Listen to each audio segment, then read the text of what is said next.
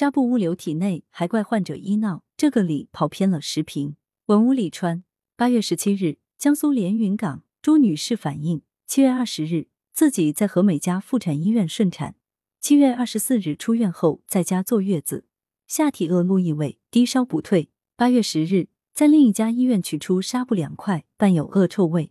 朱女士要求涉事医院就对自己身体和心理造成的伤害进行赔偿。医院工作人员回应称，已与患者联系，正在调查。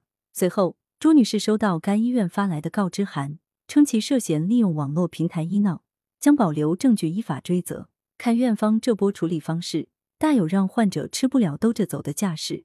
可这事先得捋一捋逻辑线：先是纱布留在人体内造成身心伤害，其后患者才予以维权，哪能置核心问题于不顾，反究患者医闹责任的道理？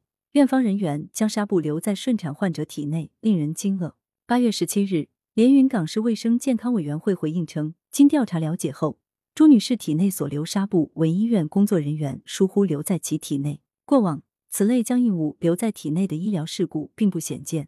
此类事故不仅显示出医疗技术方面的严重缺失，还折射了责任心的严重不足。医疗过失行为责任程度通常有完全责任、主要责任、次要责任和轻微责任之分。和每家妇产医院在此次事故中该负何种责任，自然需要调查鉴定。但患者因为院方的失误所遭受的痛苦是显而易见的。通常而言，出现此类事故后，院方对患者进行道歉赔偿是不争的程序。反观该院表现，似乎患者才是本次事件的始作俑者。院方提出相关诉求。剑指患者医闹，需具体是具体看待。院方既言医闹，那就得搞清楚什么是医闹，该患者有没有医闹行为。关于医闹的描述，可见诸各种规定。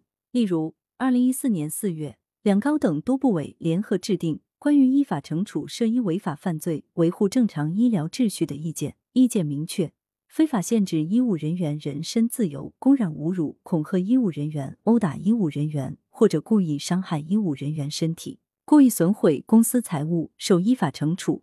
一般而言，医闹概念严谨而审慎，需依法依规进行定义，绝不能自说自话、臆测妄言。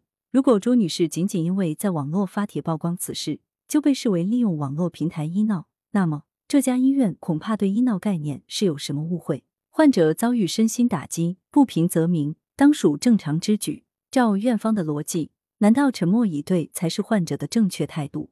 难道在道义上支持朱女士的多数网友也是医闹支持者不成？出了事就得好好处理，该认的责任别回避。作为肇事方，对提出正当诉求的患者，理应保持谦抑态度，而不是咄咄逼人的反击，这样才能获得当事人和网友谅解，挽回自家医院的声誉。否则，只能多惹口水，陷入更为尴尬的境地。目前，当地卫健委已责成医院与患者进行协商处理。如协商不成，将引导医患双方通过医疗鉴定或其他方式明确责任。此外，如医院方确有违法违规行为，卫健委会严格依据卫生法律法规查处。这个态度是必须的，让公众看到了主管部门不偏不倚、公正处置的立场。此事虽初属个案，但目下已经成为公共事件，能不能尽快妥善处置，安抚受伤的心灵？为借挂牵此事的网友，对地方来说是一个不小的考验。羊城晚报时评投稿邮箱：wbspycwb 点 com。来源：羊城晚报羊城派。